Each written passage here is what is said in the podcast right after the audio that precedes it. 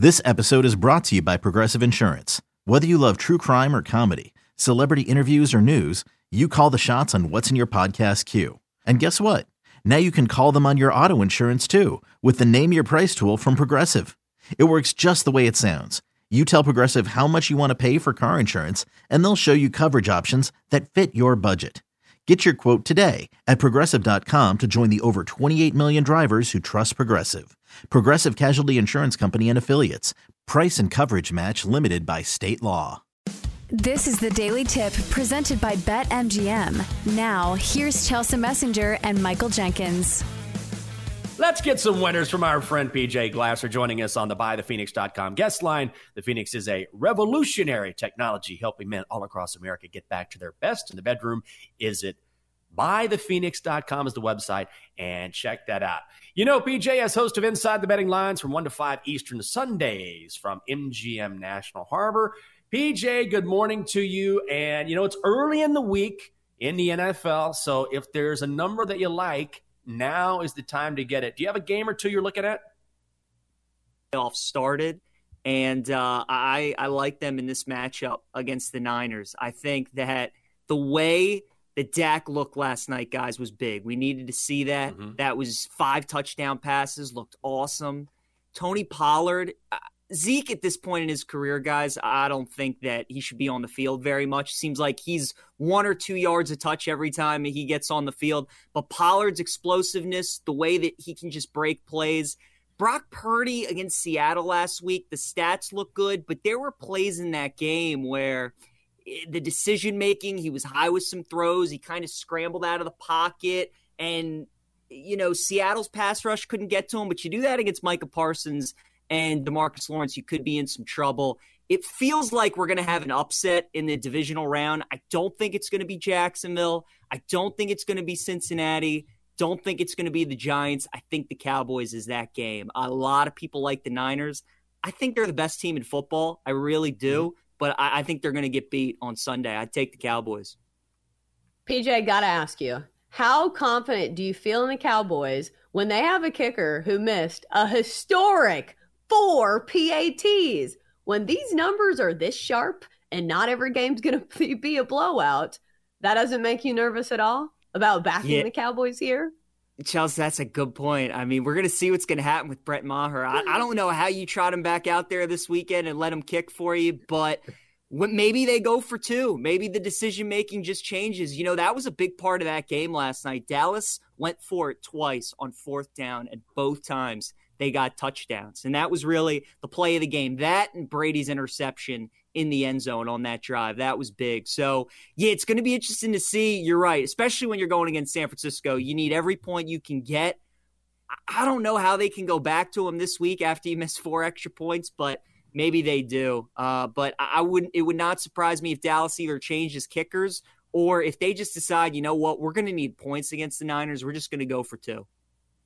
Yeah, that's what they should have done. Uh, luckily, it didn't matter last night if you're a Cowboys fan, but wouldn't put it past Mike McCarthy. Uh, so I don't really trust him either. But you're right. Maybe the Cowboys are in a good buy low spot. All right, I'm going to ask you about this Georgia and Kentucky game first when it comes to college hoops, because I personally am very interested to hear your answer because this is a game that I had circled on the slate today. We have Kentucky coming off a huge win over Tennessee as big underdogs, but now the the script has flipped. Kentucky back to being huge favorites here, minus 10 and a half, hosting Georgia.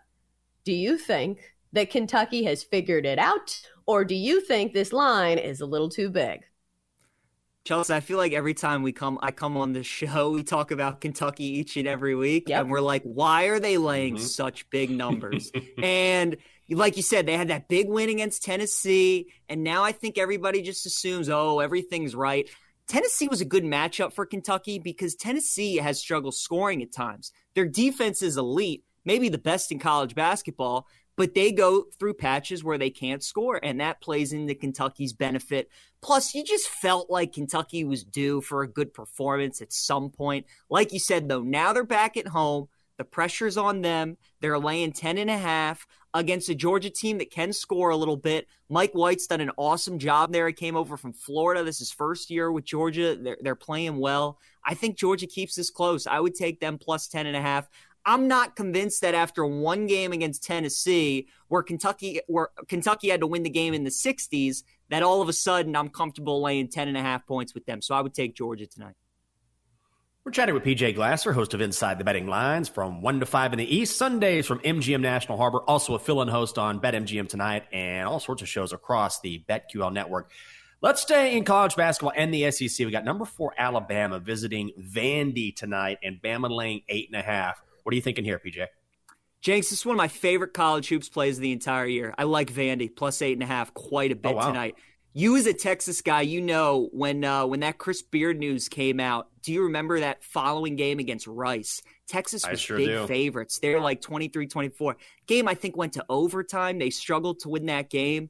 I don't know if you guys have heard the news. I'm sure you have, but Darius Miles, yeah. one of the Alabama players, got charged for murder. The team, there was question of whether or not that he would if the Bama team would even play in this game tonight. So I think there's way too many distractions. You're going on the road. They haven't really had a letdown game yet. They've won at Arkansas, they won at Mississippi State. I just think too many distractions with the Miles story, and uh, I would go. I would go with Vandy plus eight and a half tonight. God, I was shocked when I heard that. Like, it's not even like petty misdemeanor; it is murder. No, so yes, definitely some you know news and headlines that are hard to ignore out of Alabama. All right, so let's go to Baylor, Texas Tech, a big matchup here in the Big 12. Red Raiders laying two and a half, total 144 and a half. PJ, what's the angle? So I like Texas Tech tonight, guys, minus two and a half. They're 0 5 in Big 12 play, and they're favored, which I think is telling you a lot. They might be one of the better 0 5 teams in a conference I've ever seen. Uh, it's not like Georgetown, who's 0 7 in the Big East. Texas Tech is good, and they're at home. They're playing Baylor, a little in state Texas rivalry, so they're going to have a great crowd tonight. And Baylor themselves this season haven't been too great. Um, I think this is going to be a close game, but I like Texas Tech. I would lay the two and a half. I also think this is a fun little bet. Like if you want to um, take a shot at will there be overtime, I think this is one of those games where it's going to come right down the wire and that could hit. Big 12 is the deepest league in college basketball this season. All the underdogs have been really good. And, uh, you know, I think a lot of people are going to like Baylor because Texas Tech is 0 5 in league play, but I would ride with the Red Raiders tonight. PJ, I just wanted to piggyback off of that because you said this, I think it was last week, and you made a very good point about, and you don't want to blindly bet teams, but if you look at the Big 12 as a whole, and that conference and the schedules for each of those teams, it's such a brutal run for all of them that if you bet dogs on a pretty regular basis, you're going to have a lot of success, especially in that conference. No, no question about it, and uh, especially because around college basketball, Jenks, the home court advantage is so big. I think at conferences mm-hmm. like the Big Ten, SEC, ACC, those top tier teams really don't lose too much at home. But in the Big 12, man, I mean, Kansas State, Iowa State, they can go into any arena, win games. Kansas has been doing it. So the home court advantage in the Big 12 really isn't as big just because the teams are so good and so evenly matched. But I think Texas Tech, they get off the schneid tonight. I think they win their first Big 12 game, and I think they cover that two and a half. All right, PJ, I've got to ask you when it comes to the futures market, do you think it's worth placing bets this time of year? Personally, I hate the futures market when it comes to college hoops just because the tournament is one of the more volatile championships, uh, of course, in all of sports. And I always want to pick somebody who's riding into the tournament with a ton of momentum. Do you place futures bets this time of year or do you wait? Uh, I do place future bets on teams that I feel like w- this is the absolute buy low point. But Chelsea, you, yep. you bring up such a good point. Like college basketball, the season teams go through ups and downs, and you can get you know certain teams at, at really good numbers. Um, I still think Houston's going to win it all. I think they're the best team, but they've been favored like that for the last two months, and there's been clear separation between them and the next best team. So for a team like that I'm holding off, maybe hoping they go on like a two or three game losing streak, or maybe going into the tournament, one of these Power Five teams like Alabama continues to stay hot, Kansas continues to stay hot. uh, maybe one of these big brand name teams like Gonzaga or North Carolina or Kentucky, who we all thought were going to be great to start the year, maybe they start to catch fire a little bit. So, yes, if there's a team that you like that you're kind of watching that the, the national media or the odds makers haven't caught up to yet, absolutely take a shot with them. But uh, if it's a team like Houston, where you're like me and you think they're still the best team and they're going to win it all, I would continue to wait and, and see if you can get a better number closer to the tournament. He is PJ Glasser, host of Inside the Betting Lines from 1 to 5 Eastern Sundays from MGM National Harbor, and follow him on Twitter at PJ Glasser9. PJ, we always appreciate it. Thank you. Thank you, guys. For more, listen to the Daily Tip presented by BetMGM. Weekday mornings from 6 to 9 Eastern on the BetQL network, the Audacy app, or wherever you get your podcasts.